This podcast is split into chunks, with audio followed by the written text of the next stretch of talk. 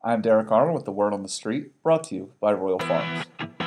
With the recent bad blood that's been bubbling up in the O's Red Sox games, many outlets, both in Boston and nationally, are trying to drum up the rivalry that's brewing here. After the drama last weekend, ESPN quickly picked up one of the games this week. MLB Network has carried at least one as well, and I think they have another lined up.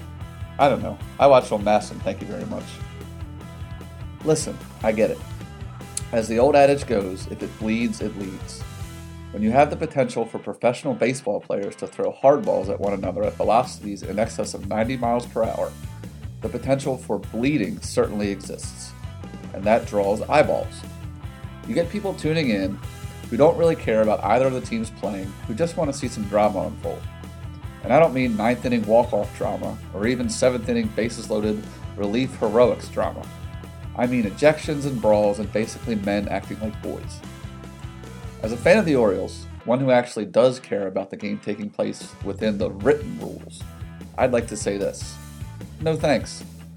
We see the same thing in football.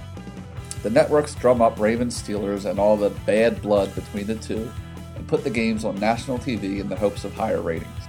But for those of us who cheer for the teams regularly, all that extracurricular stuff does nothing to enhance our enjoyment of the game. Rather, it diminishes it. That's what we're seeing now with Red Sox O's. Birdland just wants to watch some good baseball. If a quote unquote rivalry involves baseballs flying at heads, umpires overreacting, and profanity filled post game tirades, leave that to the usual ESPN darlings. Count us out. I'm Derek Arnold.